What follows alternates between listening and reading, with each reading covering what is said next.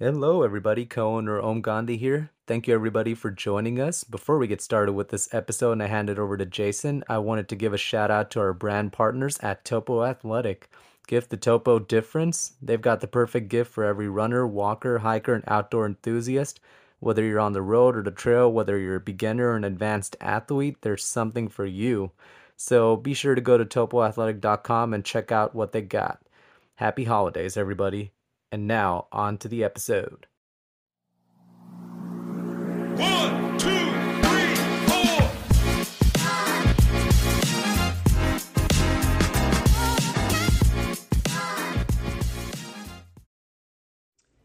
Hi, everybody. Thank you for joining us on our Tuesday fireside chat. My name is Jason Bahamundi. I am one of the uh, co owners.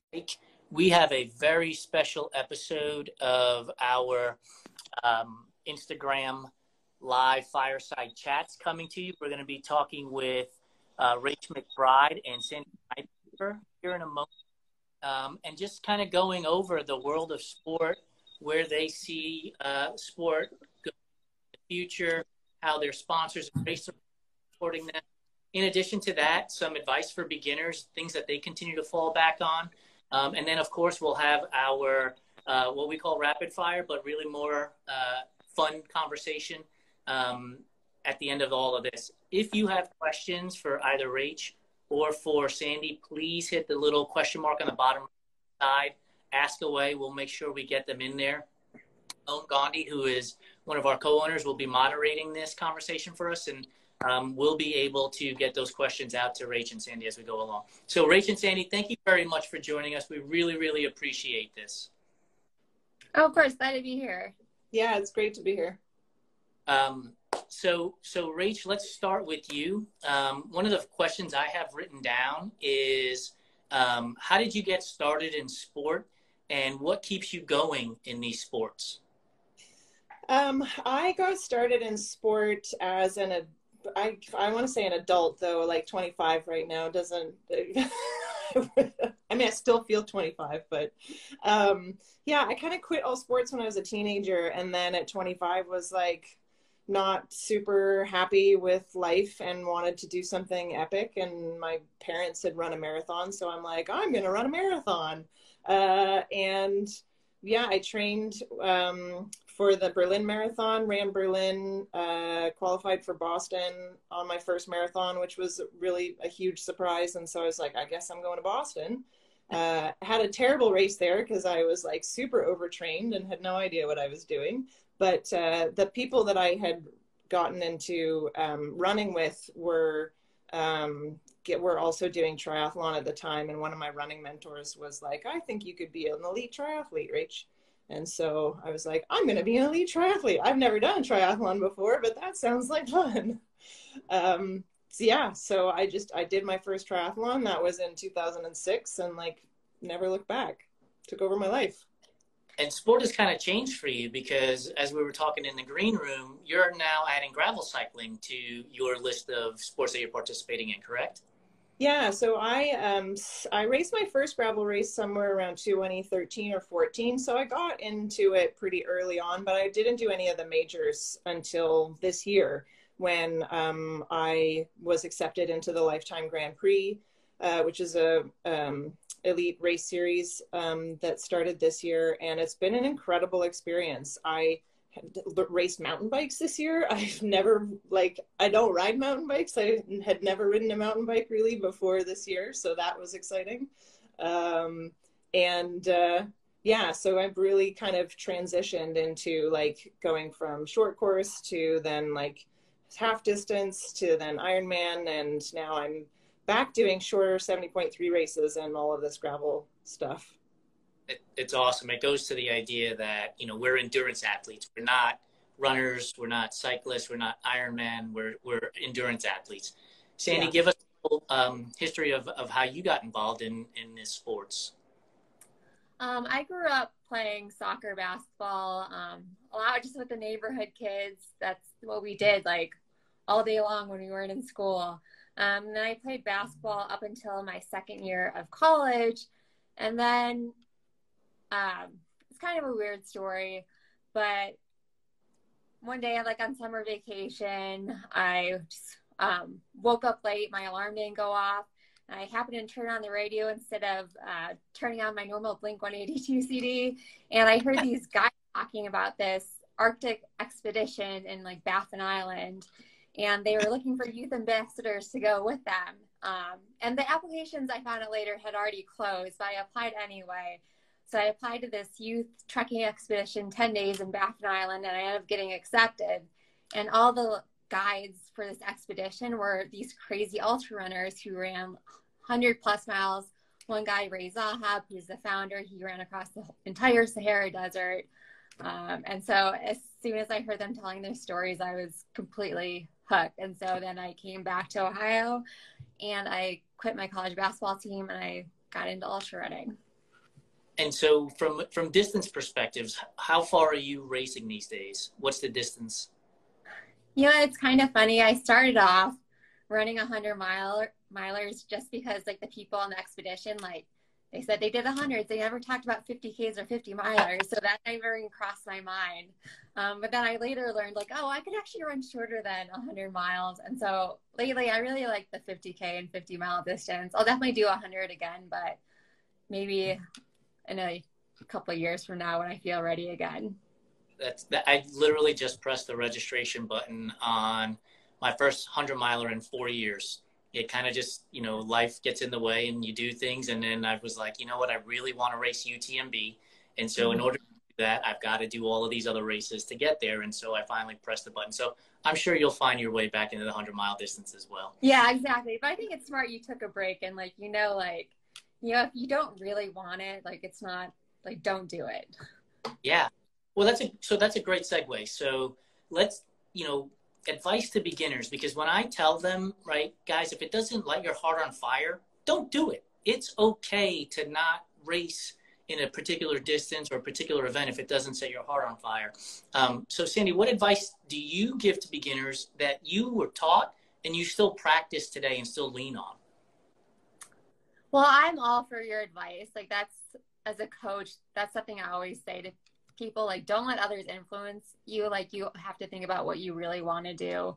And following on that trend um, even if whether you're a beginner or you're a serious athlete i'm very big on keeping people happy and enjoying the process no matter what. And even like changing your mindset to enjoy speed workouts or long runs and even like those slow easy days like no matter what like not every day is going to be perfect, but you should be enjoying the process overall. And if you do that, you'll stay in the sport for a long time. Like I've been ultra running for, I don't know, like 12 years now, and I still love it probably even more than when I started. It, it's really because in the past, probably mainly like the past few years, like I've really focused on joy more than anything else. That's awesome. And Rach, what about you?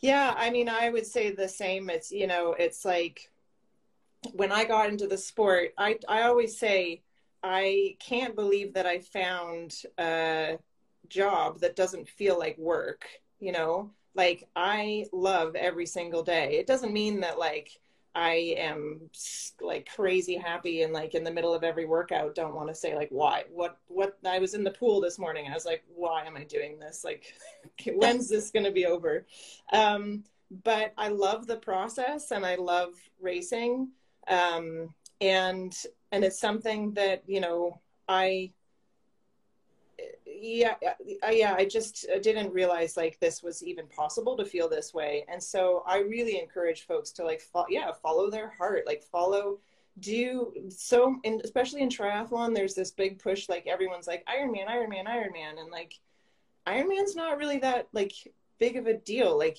you don't need to feel like that is your goal because it's hard to train for that. Like people have like wrecked careers and marriages training for Ironman. like I'm sure it's the same for training for 100 milers. Like it's a lot of time. Um, and so the biggest key I think for beginners especially is to have have the consistency like just try and get some consistency in and that's only going to happen if you actually enjoy what you are doing. And there are so many different options for endurance sport like so many different things that you can do whether it's endurance like you don't even have to do all three sports like there's endurance swimming there's like endurance ride, like bike cycling, uh, like, uh, and to be honest, like now I have also changed my training to be, especially my cycling training is so much now on gravel roads and on the gravel bike because I love the gravel bike.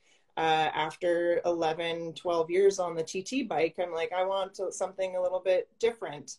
Uh, and the you know being on gravel roads is a lot safer than being on uh, highways and things on the bike so i've really changed my modalities of training as well so, so does that mean that eventually you'll change and become one of us ultra runners as well 50 100 mile runs oh my goodness my i have dreams of like hallucinating in the woods on the trails like this is literally my dream so I don't. I keep saying this. I don't know when it's gonna happen. I have to make it happen because yeah, it is my dream to be like out in the middle of nowhere on the trails, totally suffering like hours and hours and hours in. I dream Oh. of it. tell rach what you're doing here this upcoming week oh we can't hear you I'm gonna race the Moab 240 in a couple days. Oh my goodness! Wow. So basically that hallucinating in the woods. What a beautiful Yeah. place to do that kind of effort. I love Moab. Beautiful place. It is. So that, that leads to the question, right? For and we'll start Rach with you. Like, what's the natural progression for an athlete? Do you think is it always about going further, or is it about finding what the next thing that excites you? And maybe that next thing is continuing in what you're doing. Is there is there an opportunity for people to be like, yeah, I'd love to go race a hundred miler and then um and do a 240 and, and then maybe stage racing? Is there a path for people or is it just keep doing what you love It's just keep doing what you love. Like, you know, I would say, sure, if you want to event, if you want to race Ironman, if you want to race 100 miles, like it's probably a good idea to start off with the shorter distances just to like get the kinks out and see what it feels like, even just to do some, do a multi sport activity. Um, but there's no cookie cutter way to do this. Like, what the, the biggest thing is to like be fit and have fun.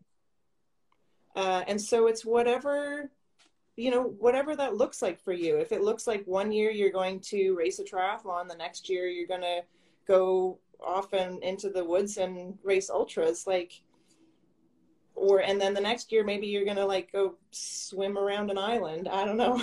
Like it doesn't matter. Like do whatever you want. And maybe the year after that you're just going to like play basketball. Like right. Yeah. I appreciate that because i i your words have res- resonate with me about swimming and thinking like why am i here? And i raced ironman distance events for eight years. And almost every time in the water was like why am i doing this? And just the, about two or three weeks ago i thought to myself i really want to swim a 5k like i want to swim long. I have no idea why but it was something that really you know got to me and something that inspired me to start doing the research. And gotten to the point now where i'm actually going to put on my own 5k swim race instead and just have you know people join us out here. Um, so Sandi over to you. So y- you started running trails and ultras 12 years ago. You were inspired by uh, a handful of people. Sport was one way over a decade ago. Sport is a different way today. Where do you see it today and where do you see it going tomorrow? And i'm going to put it in the context of women. Women being you know in, included in the sports more so today? Yes or no? And where do we go tomorrow That's a really good question. Um, women's ultra running or just trail running in general has made fantastic gains since I started. Like when I started the mountain running team, it was six men and four women, and like just the lack of support um, at those events was just terrible for women. And people spoke up, and now the team's equal, and races are giving equal prize money and and in ultra running, and um, there it's been a push and this is something that can still be improved is like the, there's better media coverage of women. Um, and so i do want to acknowledge that because women have worked very hard for that and both men and women speaking up made a huge difference. So always continue to um, speak up. Um, I think some people will look at it now and be like, "There's there's not much more to change," um, but there still is. Um, for example, I was at UTMB this year just um, supporting my partner, and they, I can't remember exactly what it was, but I think they're going to only cover like the top top five women, but they're going to cover the top 10 men. Um, and like the percentages of women to men in the races is so drastically different over there. Like it's like 10% women maybe in UTMB. And so like the US has made progress. We still have more to go, but I still think we need to spread that progress to other countries and continue to speak up over there. Um, and I still think some brands could do better. Um, and I want to shout out to Topo right now because I asked them specifically if you support men and women equally, and they said yes, of course we do, and we will always do that. And so I just um, think like asking the companies you're buying from if they do that, uh, if they're always making sure an equal amount of money goes to the men and women on the team, like that's very important. That's a great answer. And, and as we were talking in the green room, like Topo is one of our um, first supporters of our platform and um, could not be any more grateful for them to support not only us, but then getting you and Rach onto this conversation so that we can then show more support and keep rolling that ball downhill so that people can be more engaged and see and hear really more than anything else. Because the written word is one thing, right? Seeing somebody's Instagram post or a blog post is one thing, but hearing from you and from Rach makes a big difference. So, Rach, I'm going to pose that question to you as a non binary athlete you're participating in multiple sports gravel cycling triathlon um, mountain biking where do you see sport today versus where you saw it when you raced the berlin marathon at the age of 25 and where can we go? You know where where is it headed? And where can we still go? And, and for companies like ours yes we're a small media operation but what can we do to continue to support you as a as a non-binary athlete yeah, I think, you know, in the past, like non binary athletes like weren't even on the radar. And it's only been in the past couple of years where we see, you know, I think there has been a like ultra running was one of the early adopters of adding in non binary categories in some of their races. Gravel cycling, I mean, this year, racing as in the non binary category in every single off road race that I have done is um, pretty much is uh it's been a really profound experience in just like understanding like how easy it is for race organizers to do this. And if you build it you they will come. Like at unbound 200 or unbound this year unbound 200 we had a full podium of non-binary athletes and it was incredible. Triathlon on the other hand is very slow to adopt adding another category.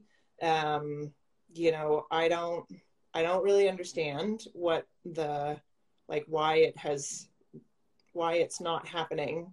Uh, you know, in gravel racing, it it's a, such a new sport that um, people can just like you. They've just been able to define what the races look like, and and you know, it's kind of really grassroots and coming from from the bottom up. And so there are really amazing communities who are putting on these races at a grassroots level triathlon is already a little bit more established and you know some of the bigger companies like uh, ironman don't have great a great track record in terms of encouraging equality in in any of the genders.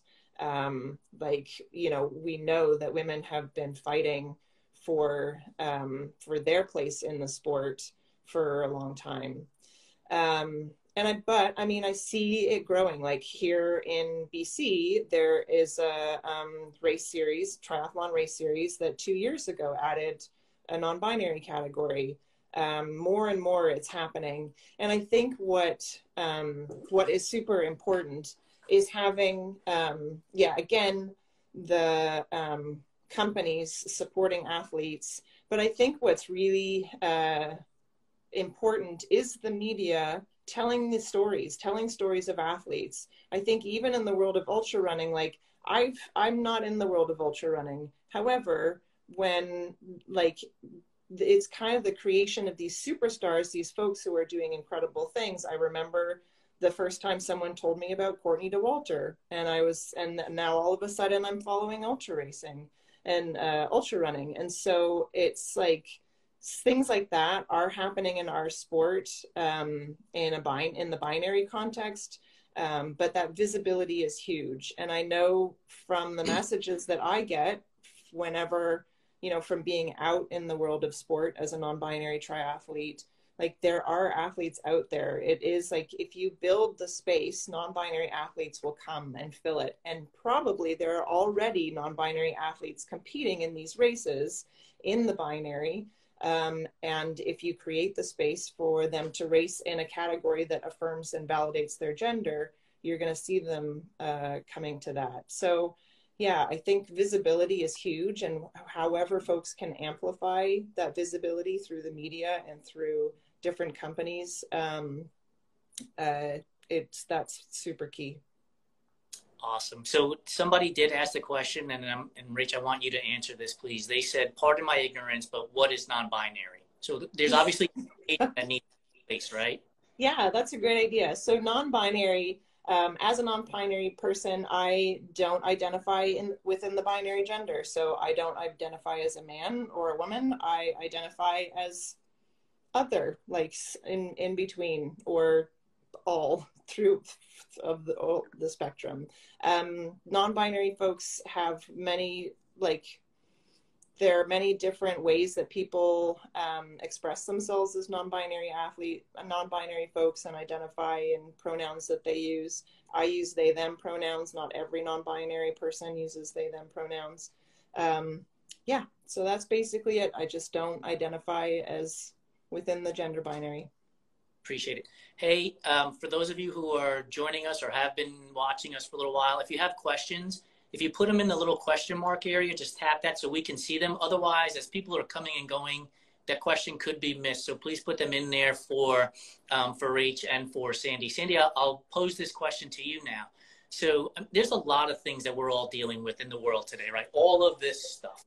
And so how do you get away from all of this stuff? And it can't be i'm going to go for a run in the woods for an hour or two. What do you do as like a, a side hobby to enjoy yourself? Oh um i think my gonna seem lame to some people but i love reading.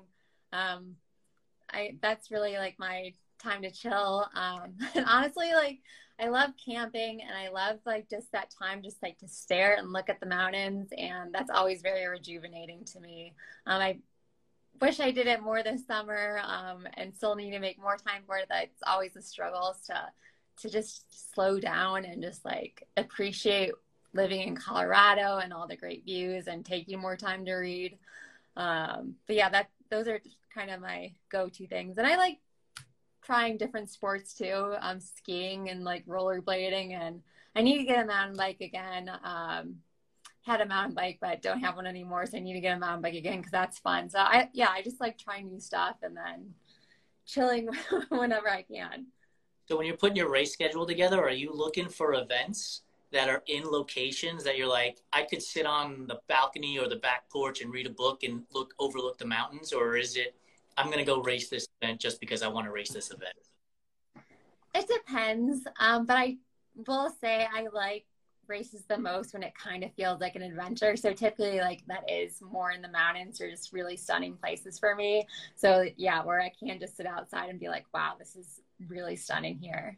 I'm very motivated by by beautiful places. Rachel, put the question to you. What do you do to get away from from sport in the world for a little while that's not sport related? Yeah, I um I tend to nurture my friendships um outside of sport. I train alone a lot. Um, or maybe I have a, training partner that I swim with often, but otherwise, like I train on my own quite a bit. And so otherwise, I'm like, yeah, hanging out with friends or uh, the cat that I live with right now is a really awesome new friend that I have. uh, and um, uh, and you know watching shows i wish i could say reading but i, I don't read i would love to read more uh, but yeah usually it's netflix there you go what so what are you watching on netflix right now um, right now on netflix i am watching Pretty Hard Cases, which? I don't know. It's a Canadian show. I, I yeah, I think it's a Canadian show. I don't know if it's on U.S. Netflix. Gotcha. Sandi, It's, are you? co- it's like a comedy crime thing. Got It. Yeah, or I or I I listen to po- I listen to a lot of podcasts, a lot of like true crime podcasts. Uh, yeah.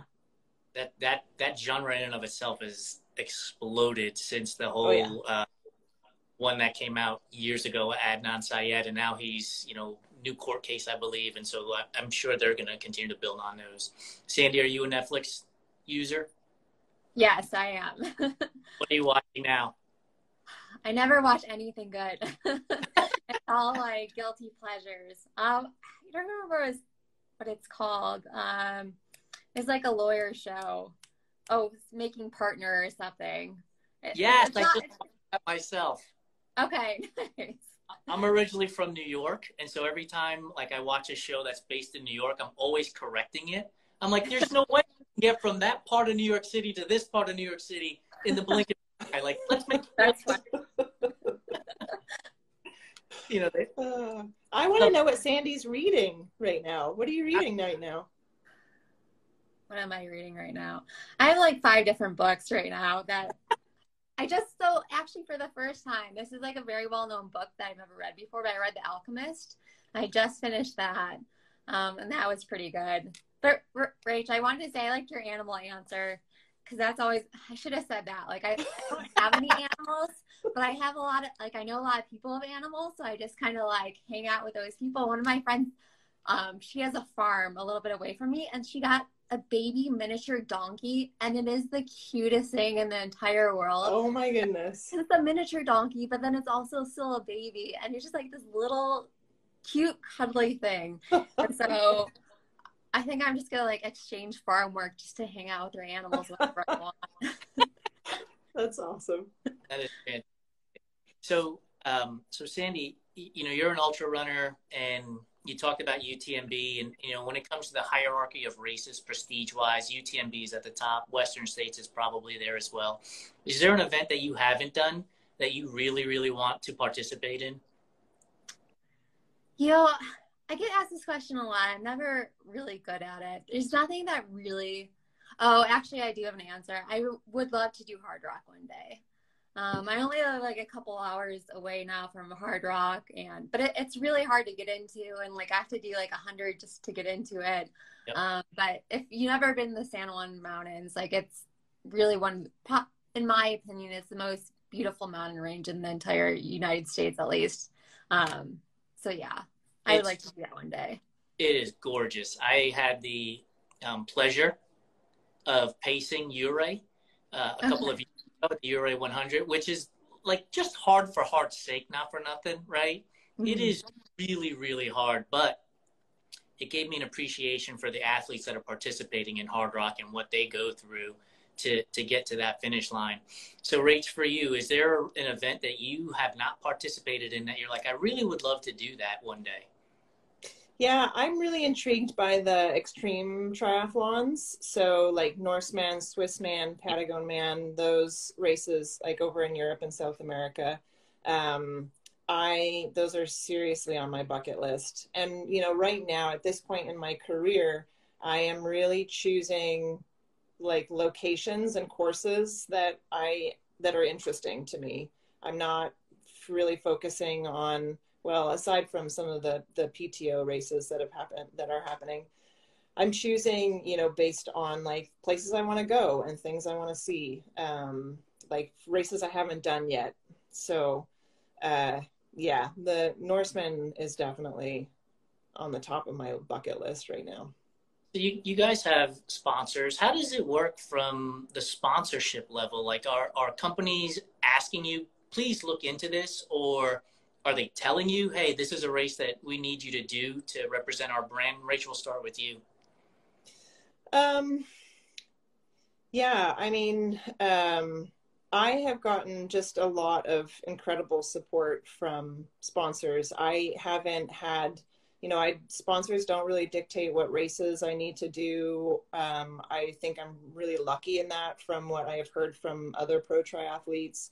Uh, and so, you know, it, you know, especially Topo, I've been with them for several years now, and I think I was the first, the first athlete that they sponsored, and um, it's just the support, especially when you know, as I came out as non-binary as well, has just been really incredible. Of just you know there was there was no negativity whatsoever it was all um just you know rach we just want you to be who you are and your authentic self and it's been an incredible experience and i feel so supported by the companies that i work with Sandi, how about you? Are you picking and choosing races on your own and saying, here's where I'll be? Or are there, hey, we might want you to be at this event? So I definitely have a similar answer where I do have a lot of flexibility, um, and that's really important to me. I, am somebody who doesn't like sponsors telling me what to do, and so Yeah. that freedom is extremely important.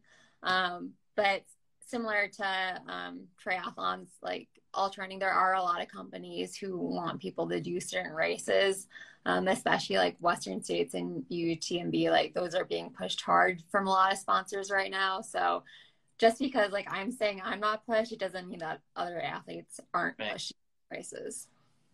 What was your reaction when you found out that WTC slash Ironman was getting involved with UTMB and, and the ultra trail running situation? Oh, I'd be interested to hear your opinion too, since you do both. Um, I I think when I first hear about new things being introduced, I, I try to be very open. Um, and so I just I'm kind of like, let's see how it goes, let's see what happens. And to an extent, I'm still that way. I think you we're starting to see both good and bad come out of it. Um, like now it's extremely expensive and hard to get into UTMB. Like you have to be like a wealthy ultra runner to get into it now. And traditionally, like ultra running was just like put on a pair of shoes and go run on trails. And it was a very, not to say like it still wasn't a couple hundred dollars to get into races, but like it was relatively cheaper than getting into UTMB and stuff now. So yeah, I, I, I still think kind of see how it goes. And, but I will acknowledge when I, when things might not be doing or being how do I want to say it? Things might not be great for the sport or or acknowledge that like it, it can affect certain people in certain ways. But yeah, I would love to get your your perspective. Mixed. It, it was really mixed because having raced Ironman for eight to 10 years and then getting into ultra running for the last eight to 10 years, I've seen both sides of it. And you know what you're getting at an Ironman event. You know, it's very cut and dry. Here's how these things are going to take place. And that's somewhat reassuring and comforting for athletes to know this is how it's going to progress. The other part of it is the grassroots component of it all, similar to gravel cycling and mountain biking, feels like it's getting taken away. Yeah. So when I wanted to race um, and find a UTMB qualifier, a year ago, I could go race Black Canyon here in Arizona. And so I went to the race website and I was like, but this doesn't make sense. There's three events in North America now that Yeah, you can exactly. race to, to be a part of UTMB points. And that just makes it even more difficult to your point. And so that side of it, I, I really don't care for, right? Because now I have to go. I'm fortunate enough to live on this side of the country where I can get to California and the canyons or to Utah. But if you live in New York or Maine, what are you supposed to do at that point, right? How do you get anywhere for that? Um, Rach, I know you're you're looking at joining, and I'm going to put the pressure on you to join our hundred mile group at some point. You know, Yes. But have you seen like large corporations? I know Lifetime is a big corporation with, you know, the the Lifetime series and and how they get involved in those things. Is have you seen impacts, positive and negative, when bigger corporations get involved in these sports? Yeah, I mean, I think anything that's going to decrease the accessibility of races is like super negative and like very contrary to like the the what is happening in the world right now. Um, and I think is really like companies who are doing that are really blind to, uh, you know, getting more folks to like their brand and come and do their races. Um, with Lifetime, I mean, Lifetime is actually my experience um, has been that they are doing an incredible job of um, and are making a huge effort in terms of inclusion um, and um, of like people of color, of people of different genders, of um, folks who may not have the financial means to get into the races. Like there is a lot of support, and you know, they Lifetime reached out to me like specifically like they sent me a message and said we would love you for you to come and race at our race like big sugar last year um, and uh, as well as like so many other non-binary athletes like they are really actively participating in trying to make the sport more inclusive. So i from lifetime specifically i've i my experience has been incredibly positive. And i know the folks like i have spent the year at all of these races with the folks who are um, uh, who are in this who are at the top of the food chain there. Um, and they are incredible humans. Um, and i think those relationships really matter. And so now i am like a lifetime super fan to be honest like I am sold. Like I will go to any one of their races and race um, because of the work that they have been doing. Yeah, I teach marketing at the college level, and you know that's that is literally marketing right there, right? Reaching out, shaking hands, welcoming, listening to your audience, and saying, "Okay, here's what we're going to do to make it better for everybody." In a way, um, Om, I thought I saw a question uh, from the audience. Yeah, and it looks like it's a question for both uh, Sandi and Rach. Um, so it's from Jack, Brady, Jack A. Brady. At amateur, just for fun level and endurance events, I found the supportive atmosphere between all the competitors feels so special and consistent. Is that similar at the professional level races too? Rachel, put that in your hand, mm. in your. own. Yeah, I mean, um, my experience. You know, when I first started triathlon, I was a really competitive person. Uh, and well, I mean, I'm still a very competitive person, but I like was coming into it in a in this place of my competitors are my enemies. Like I can't talk to them or I can't be friendly because that's going to show weakness and blah blah blah. And then I, you know, one uh, fellow pro in particular was just like super friendly and really welcoming, and I was like, oh you know, this is like a lot more fun if I'm actually racing against my friends versus like enemies. Um, and so my experience has been that the majority of the pro community um, are really supportive of each other. Of course, like we're individual athletes, like we are not team players. We are right. all super competitive. And so there is that element. And I think there's that element, and I've heard this in other sports as well, that like when you're on the playing field, like it's a different story versus like off the playing field. Um, it's not that you're going to be like mean to each other, but it's just a little bit more serious and focused and cutthroat versus like off the field. It's very supportive. Sandi, your experience? Okay, so I kind of got the question, but my phone like froze for like two seconds during the question, and so I'm not 100% positive what it is. Um, yeah, so it was at amateur, just for fun level and endurance events. I found a supportive atmosphere between all the competitors feel so special and consistent. Is that similar at the professional level races too?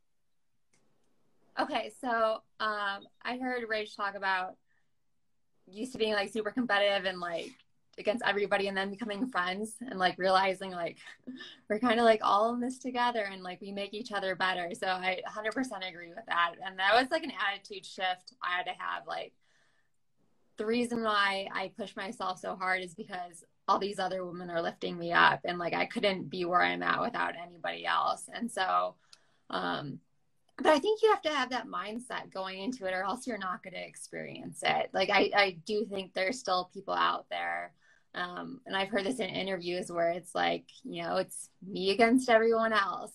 And, you know, if that works for some people, great. But um, for me, like, it, I actually ran a lot worse when I had that type of mindset. Um, I just think like I got too stressed out. And so, yeah, pretty much what Rach said. I think in trail running, in trail running, you can run next to each other. Rach, like when you're swimming and cycling, right? You can't draft unless it's draft legal. So the opportunity to sort of um, have a conversation and partner together really doesn't happen until the last components of the race. So does that kind of change the dynamic as well? Yeah, I mean, um, I feel like, especially with the longer endurance races like Ironman, Iron Distance racing, you're mostly on your own. Like, there's not a lot of running together. Um, I, you know, if I pass by fellow athletes or if they pass me, I will always say something like good job or nice work, or whatever, something supportive. But there's not a whole lot of conversation going on. Um, and I think like I go into these races too with the mindset of, especially for iron distance racing, it's really like it's what I can do on the day and where I stack up between everybody else. Like where where has my training put me? There's like not as much strategy and things like that. There there can be at some of the larger races, but really it's just like let's see where I stack up against everybody else. And so um, it it does feel like I have felt myself, especially in the last couple of years, with this transition of, you know, being like pissed off that somebody is like faster than I am, uh, to really celebrating them and being like, wow, like this. Look at what this person has done and how this person is like elevating the level of competition. They are so fast. That's awesome. Do you think that the competitiveness is different also in the in female or for non-binary athletes versus male athletes where where men are like I, I just have to beat this person. Like i don't care. Maybe we'll have a beer afterwards. Maybe we won't but i have to just beat them. Whereas yeah. you know for female and, and maybe for non-binary you'll have to educate us. That's a it's a different thing in that scenario where where maybe it's not as competitive and you're looking to help each other I mean, I I think in the in like professional female racing, what I am doing, like it's really competitive. There are moments where people have helped each other out, but those are like pretty few and far between. However, racing in non-binary other other non-binary athletes for the first time this year, it really is um, more. It's less competitive, and so and it is way more just like celebrating each other and just the like novelty of all being in a race, like racing together, like having, because a lot of us have maybe done races where we are the only non binary competitor. And so being in a race where there are, oh my goodness, like other non binary athletes is is mind blowing. And so it's more of, you know, I did go into, for example, Unbound 200, knowing that, like, oh, there's like an athlete here, another non binary athlete, like, who I'm going to have to like watch out for. Like they might be faster than I am because uh, I really like winning. Uh, but um, no, not gonna... um, and so that was like my first foray into like oh non-binary competition and like and feeling like that it's a it's a competition versus like um, but but I think truly on and off the course for us non-binary athlete, it is like it's it feels like family. It feels like this new family that I have because there are so few of us, and we know just like what it kind of takes right now to be out and non-binary in the world of sport. Sandi, you were shaking your head when when Rach was talking about non-binary athletes supporting each other. Is that what you feel in the women, and and do you think that that's different than men competing against each other? I, I actually think there's a lot of similarities between men and women in ultra running. I think men might be like more open about talking smack about each other. Um, but besides that, like, at the end of the day, um, or at the finish of an ultra, like people are going to sit around with each other and have a beer and just talk about their races, even if they were competing and pushing each other all day. Like that's just kind of our sport. Like just wears you down so much that like we're gonna get along at the end of the day and and talk and just yeah ha- sit around and have a beer. I think too that there is that level of um, you know perception of like the smack talk with like the male field versus the female field like it's seen in a different way like for men to be smack talking each other it's like oh this is funny haha but in the women's category, it's like it's seen differently. It's like not as cool. It's not. It's it's seen as like, oh, what is this person's problem? Like, Yep. And So- so I think there's still that level of like, yeah, base sexism really in in that. I'm a huge fan of the WNBA, and I follow WNBA Twitter. Nice. The sma- yeah, season ticket holder the Mercury. Oh, Um, the, the the smack talk on WNBA Twitter is awesome. Like, and, and and they're athletes, right? Yes, they're women, but they are athletes, and they're competing to win, right? Their whole life is predicated on hoisting that trophy at the end. They get paid for this, and for people to look at it and be like, "Oh, they're women. They shouldn't be talking like this," and it's like, no, they're athletes. Let them talk. Let them compete, and maybe they'll go have beer and, and dinner after a game, sure. But WNBA Twitter is my favorite. Like you could tune in during the season and it's awesome. It's one of the best things you could follow. Oh, that's so good to know. I love following the WNBA. I'm not on Twitter, um, but now like you got me intrigued enough where it's like I might have to check that out. But I'm so jealous you're a season ticket holder of the Mercury. Like It's Ugh. so I'm jealous. like you know it's interesting because the the attendance is sparse. To me it's sparse.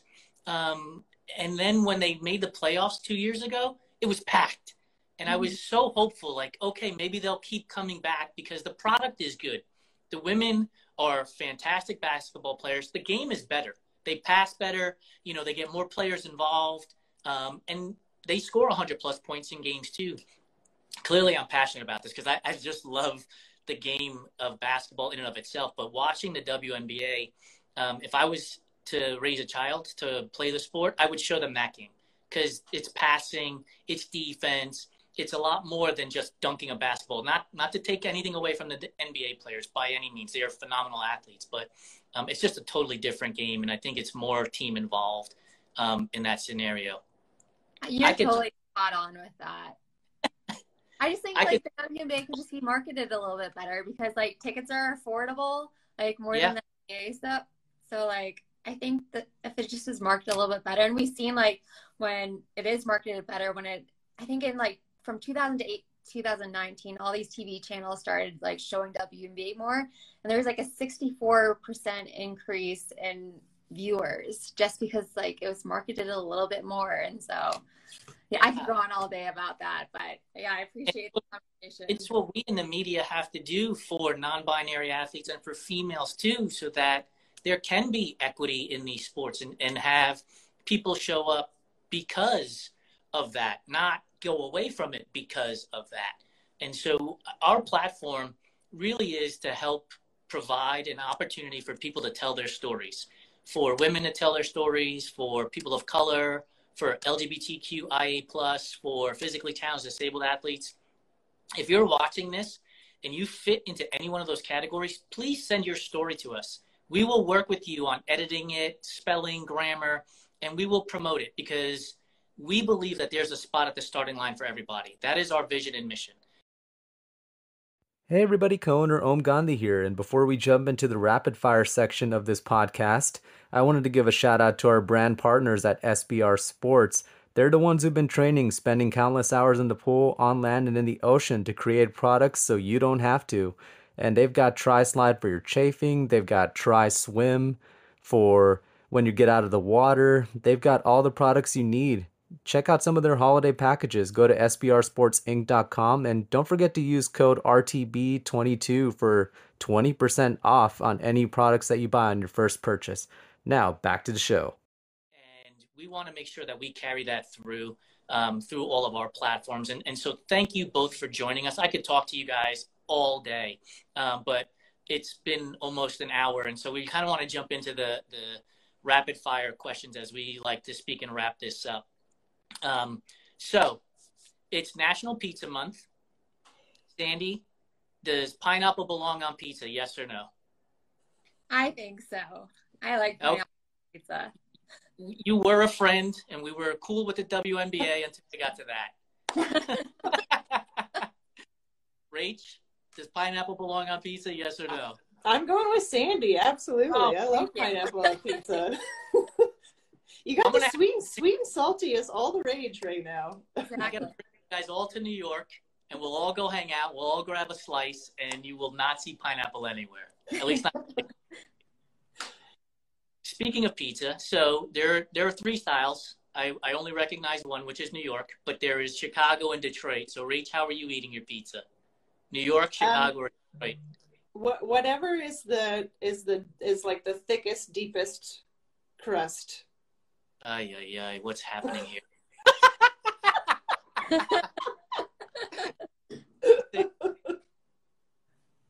Which way are you going?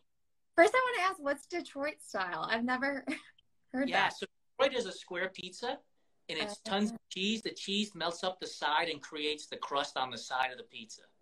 Okay, okay, I'll, And I agree with you. I'd go with New York, New York style and crust. Candy corn, is it a real candy or is it just really earwax in the shape of a traffic cone? Oh man, I love candy corn so much. It's probably oh. my second favorite candy in the world. I love it. Sandi? A mix? I don't know, just pure sugar to me. Start taking on trail runs.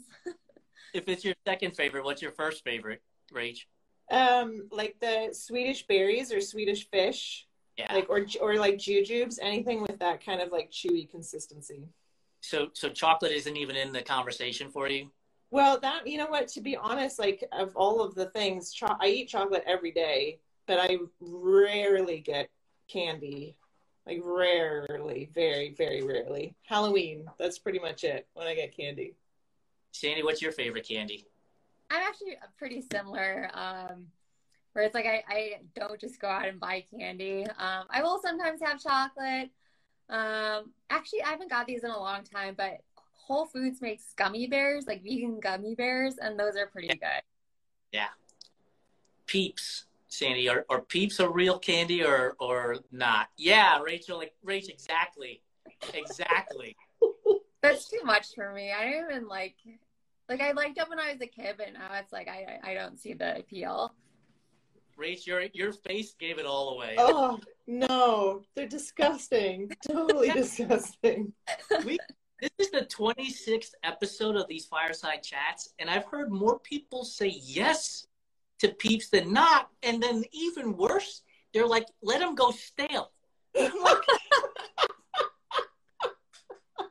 "So you, like, you enjoy eating doorstops? Like, why would you do that? No. No. So we're on the marshmallow. So when you're when you're roasting marshmallows, complete torch or just a light light toasting for your marshmallows. Rach, we'll go with you first.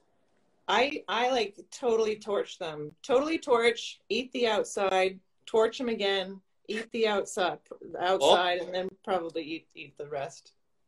That's I a love new that you said that. That's like my exact strategy. Yeah, I right? have patience for like just like slowly turning No. the marshmallow around. It's like stick it No. in the fire and I'll blow it out. I just learned something new. I didn't I didn't know about the uh, torch and retorch method. That's something I'll have to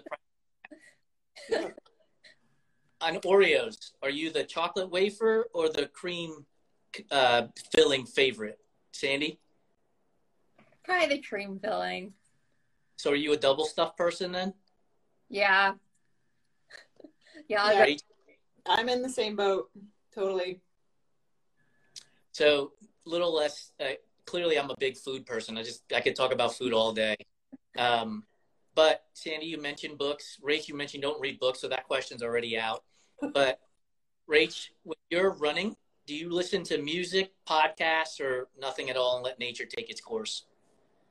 Um, most often I am listening to music. I have a playlist that I just keep like adding things to, and so I just really listen to the same things over and over and over again.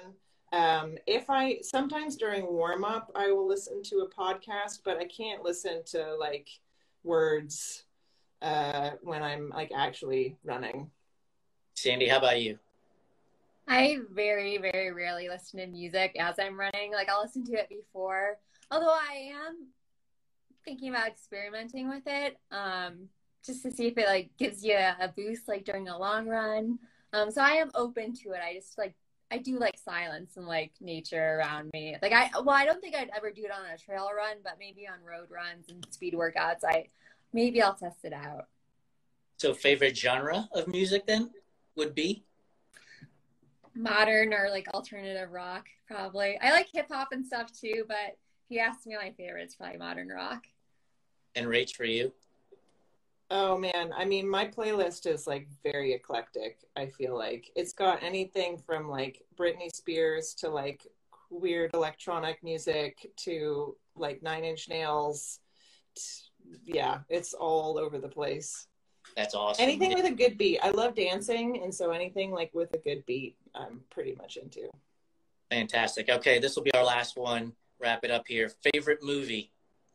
Rach? Oh, oh goodness. I'm a I'm a big movie fan. Um, so it's really hard to narrow it down. Um, favorite. All right, how about this? If it's on the TV, you're going to stop and watch it. Um, you know, I have seen Dances with Wolves like probably five million times. That's an odd choice. Yeah. I think it shows my my age too. Well, I'm I'm slightly older than you, but this movie is certainly not in my prime time. My favorite movie is Casablanca of all Oh, time. okay. I, Yeah. I I was uh, attending college and I was inevitably hungover, and the local um, school TV broadcast put Casablanca on as a marathon, and because I was so hungover, I couldn't, I wasn't moving, and I just watched it over and over and over again, and it's now my favorite movie of all time. Sandi, how about Uh, I have a very sophisticated answer of the movie Elf. I've watched that a times. I love it. What's the What's the movie that is that everybody thinks is bad, but you will stop and watch no matter what? So it's not necessarily your favorite movie. Oh. So I'll tell you mine. Mine is Yeah. mine is Shooter with Mark Wahlberg. Like it is not a good movie at all, but TBS plays it constantly, and I oh, I will watch it from beginning to end every single time. This is a hard question. This is a hard. I feel like I have. I feel like I'm like I know there is something, but I can't pinpoint it. If you pick any Uh, Mark Kanata, Kanata says the room. The room is a that the room is a good one.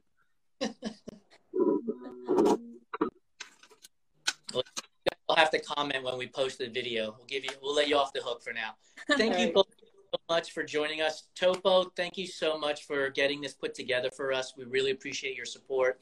Anytime you guys have anything that you want to talk about, shoot me an email, shoot them an email, and let's get you back on and have another conversation because this has been a blast. Thank you so much. Ah, thank you. I really respect what you're doing and like with, with all these sports and like making sure it's diverse and like everybody is welcome. Thank you. Thank you. Yeah, I super appreciate the conversation. It's been it's been a blast. Awesome. Have a great night. Thank you guys. Thanks. You too. Bye bye. Hey everybody, Cohen or Om Gandhi here, and I just wanted to say thanks for getting through this first edition of the Fireside Chat on podcast format. We're so happy to bring this to everybody on audio on the go, whether you're on the trail or on the car. And speaking of trails, if you're looking to hit those really difficult trails, especially in the winter, shop traction with our partners at Kahtoola.com. They've got exo spikes, micro spikes, depending, they've got something for everything you need tested up in the Dolomite since way back when. And I'm excited to use their Exo Spikes for the Everest Marathon. So definitely check them out. Their gear is tried and tested. So check them out at Kahtoola.com.